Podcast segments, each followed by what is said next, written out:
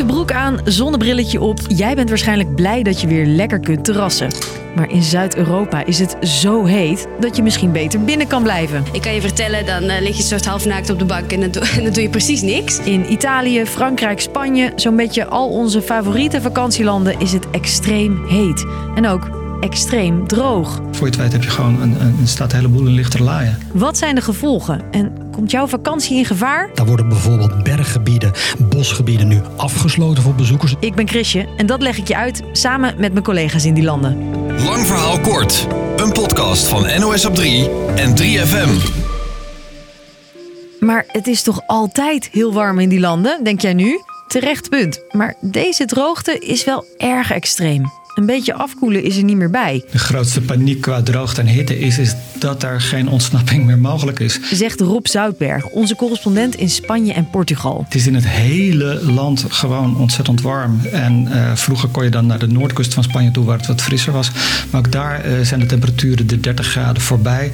Wat voor daar heel ongewoon is. Hetzelfde gebeurt in Frankrijk, waar de hitte ook eerder begint. Voelt ook correspondent Frank Renaud. Normaal heb je zo in de tweede helft van juli, augustus. Dat is echt bosbrandenseizoen, als je het zo mag noemen. En nu is het al veel eerder begonnen. Dat is nieuw. Een ander probleem is dus droogte. Bijvoorbeeld in het noorden van Italië. Sommige rivieren staan op het laagste peil in 70 jaar. Zoals de Po, vertelt mijn collega Helene Daans. En die rivier staat echt veel lager dan normaal. Komt omdat het nauwelijks heeft geregend de afgelopen tijd, maar ook omdat in de winter al bijna geen sneeuw was gevallen. De impact van dit weer is groot. In Italië, doordat het zo extreem droog is, vooral in de landbouw. Er zou al voor 3 miljard schade zijn aan allerlei producten. Denk aan rijst, denk aan graan, maar denk ook aan Parmezaanse kaas bijvoorbeeld. En ook grote bosbranden in de andere Zuid-Europese landen. Je hoort hier Portugezen die hun huis uit moeten vluchten voor het vuur. Het is doodeng als het zo dichtbij komt, zegt een vrouw hier. Daar is gewoon al weken geen druppel regen meer gevallen. Dus het is gorddroog.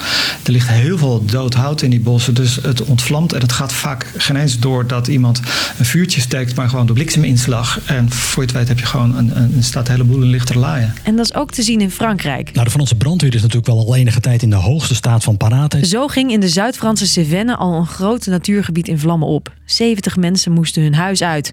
En zo'n 6000 toeristen in de buurt van Bordeaux moesten deze week hals over kop hun camping verlaten. Luister maar naar deze Vlaming. S'nachts zijn we eigenlijk rond half vier uh, wakker gemaakt door dan uh, de hulpdiensten en zijn we geëvacueerd. Uh, we hebben dan ook onze tent en onze matras achtergelaten.